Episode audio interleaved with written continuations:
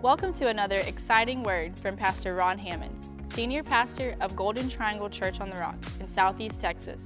We're so glad you're joining us.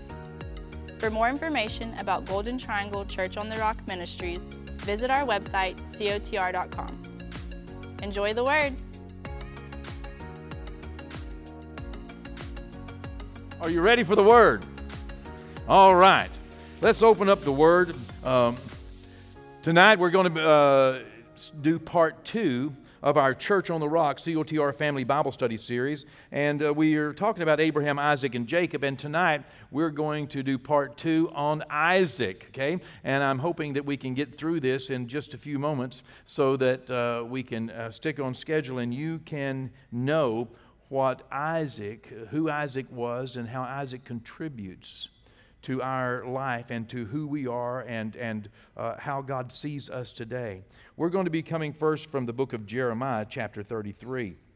In Jeremiah chapter 33, I'll be reading from the New Living Translation. And uh, uh, as I said last week, many times people don't realize how important Abraham, Isaac, and Jacob are to the New Testament uh, experience because many times we as Gentiles, we kind of relegate Abraham, Isaac, and Jacob and everything in the Old Testament to Jews. But we, we established last Wednesday in part one that we don't get born again without Abraham because the promise that we would be born again was given to Abraham and to his seed. And it's important to realize that, that Christ has redeemed us from the curse of the law, Galatians 3 says in verse 13, so that the blessings of Abraham might come up on the Gentiles by faith. Christ redeemed us so that we could come under the covenant that he promised Abraham. Uh, Abraham, Isaac, and Jacob are very important factors, patriarchs, not only for the Jews, but also for the Gentiles who are born again by faith in Jesus Christ. In Jeremiah chapter uh, 33, verse 23 begins The Lord gave another message to Jeremiah. He said, Have you noticed what people are saying? And this is what people are saying. The Lord chose Judah and Israel and then abandoned them. They are sneering and saying that Israel is not worthy to be counted as a nation. But this is what the Lord says. You know, other people are saying that the Lord said this, but this is really what the Lord says.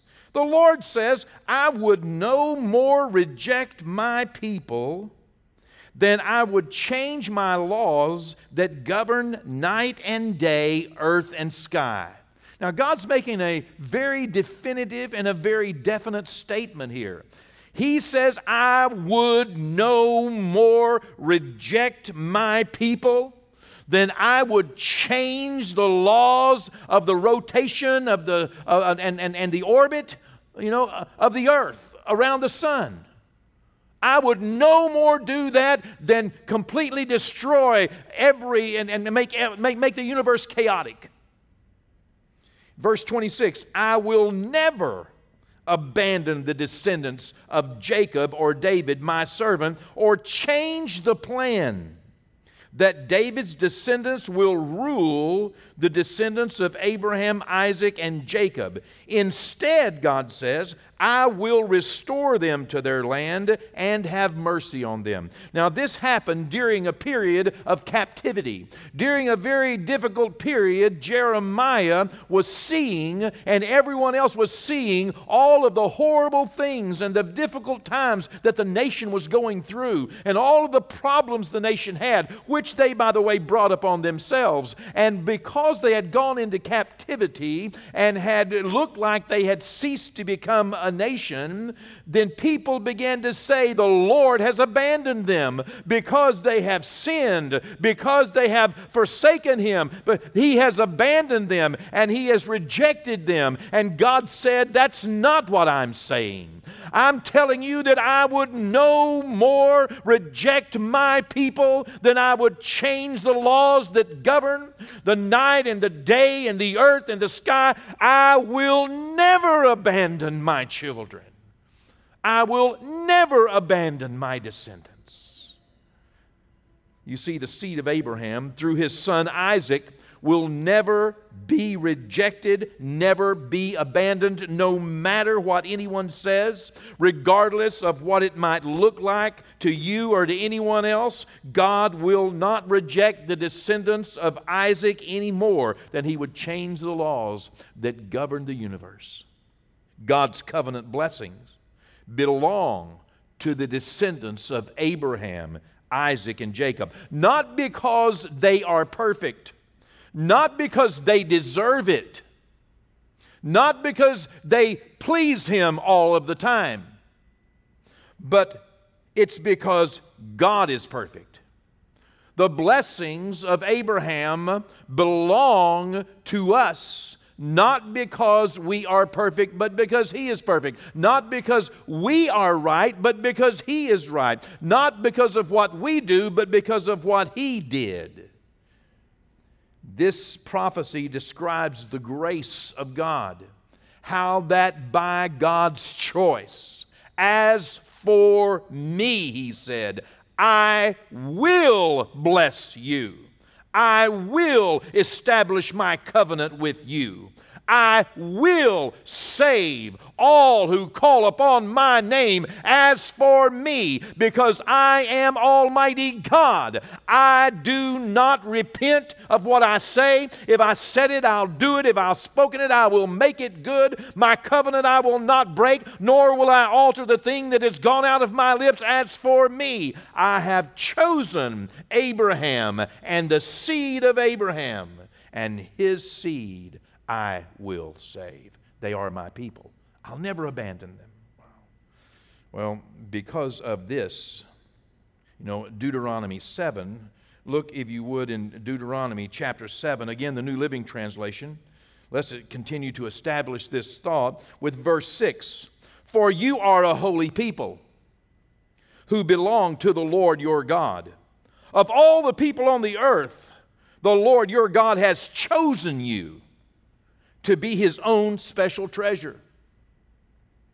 The Lord did not set his heart on you and choose you because you were more numerous than other nations, for you were the smallest of all. Rather, it was simply that the Lord loves you, and he was keeping the oath that he swore unto your ancestors. Talking about Abraham, Isaac, and Jacob.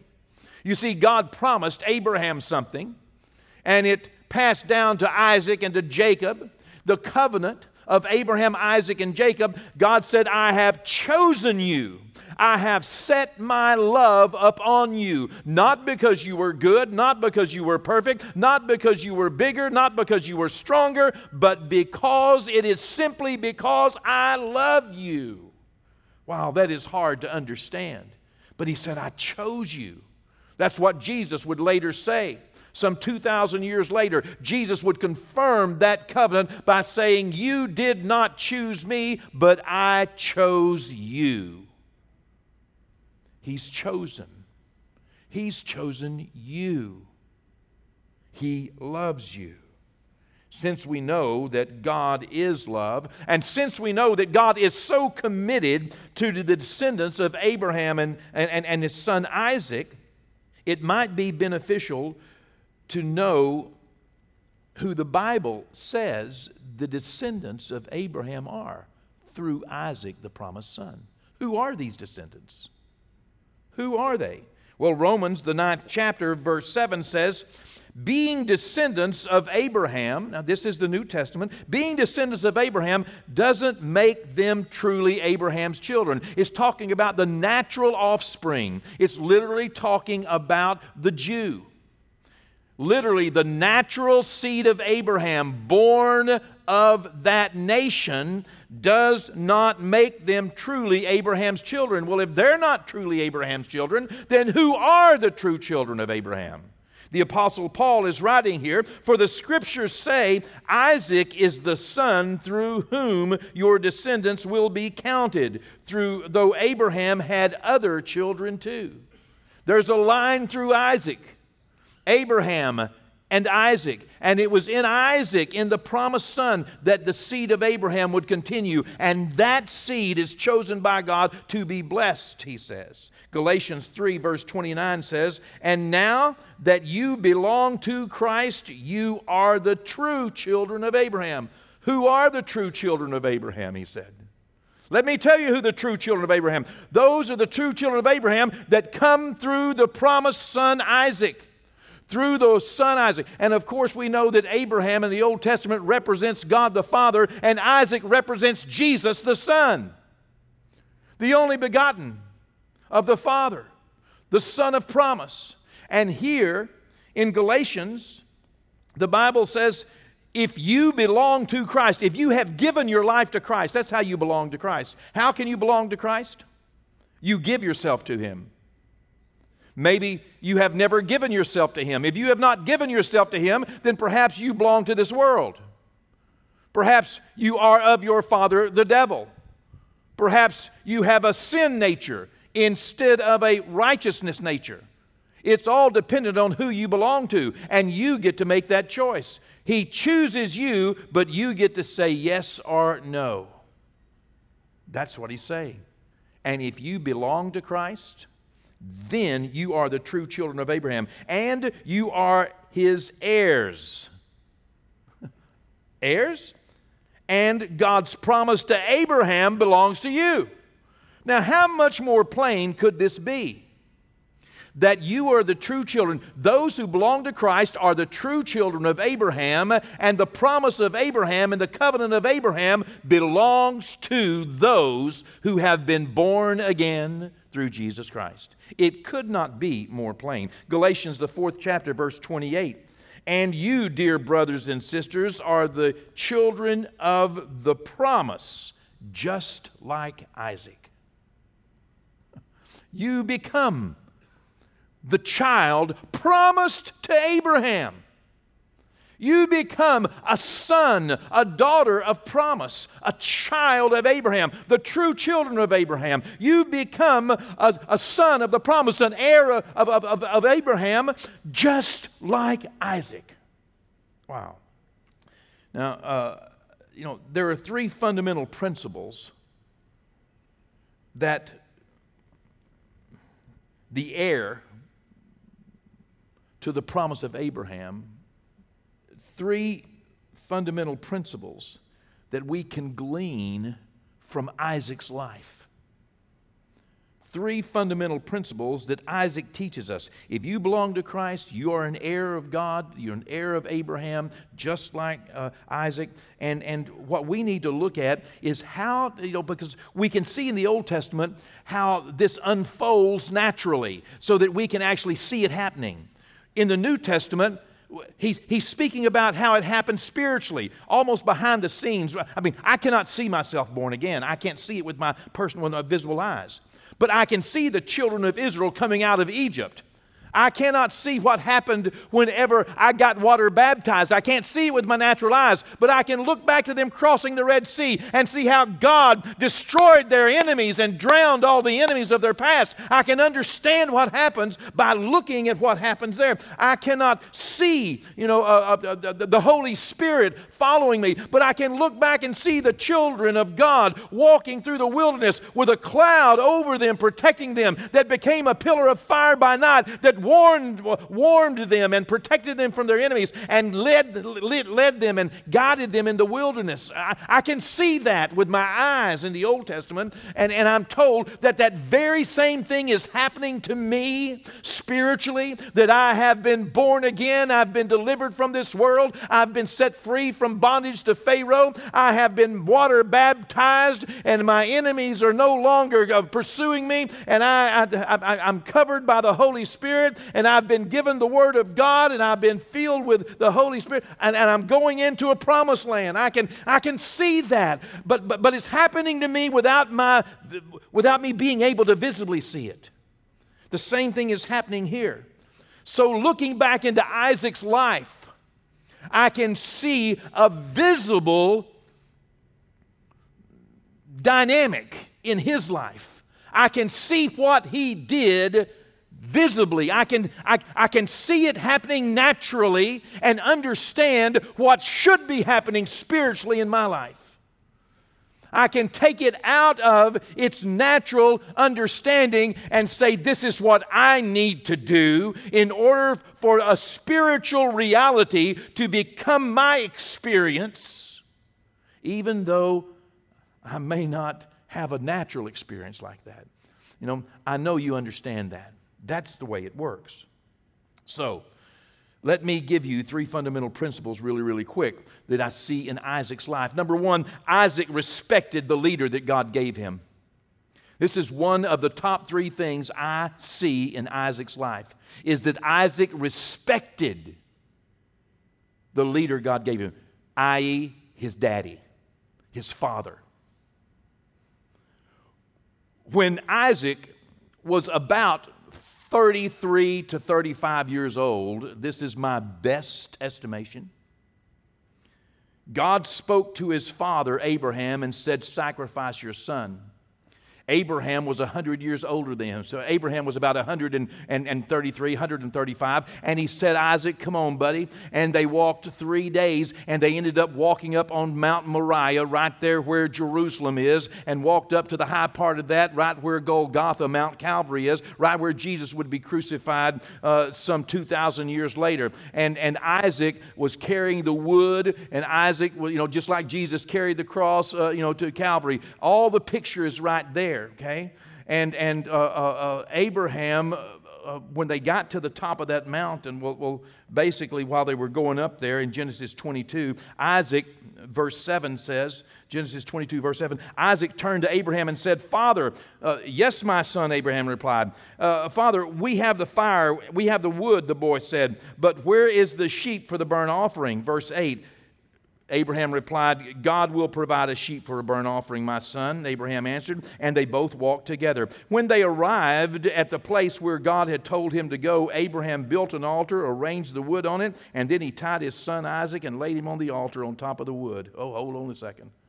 I think I'm 35 years old, and that old man's 135. I, yeah, he told me that God would provide a lamb for a, for a ram for a sacrifice, and now he's got me to get up here, and now he tying me up, to lay me down, and to stick that knife in me. Verse 10 And Abraham picked up the knife to kill his son as a sacrifice. You see, God spoke to Abraham. God didn't speak to Isaac. God spoke to Abraham. Abraham spoke to Isaac. Isaac is a picture of saying, Yes, Father. Isaac is a picture of Jesus saying to his father, Yes. I will. Isaac is a picture of us saying to those that God puts in our life as leaders, yes. It's one of the principles I have embraced from Isaac's life. If I want to be a son of promise, if I want to be heir of, of, of, of, of God through Abraham, I need to also embrace the reality that God will put people in my life. You know, uh, Abraham trusted God, Isaac had to trust Abraham. Wow. You see, sometimes faith requires we trust God in others. And that's a lesson we need to learn. Now, that may not work 100% of the time because there are some wicked people in this earth. And you may, at, at times, end up having to say no to someone, but that's not 99% of your experience.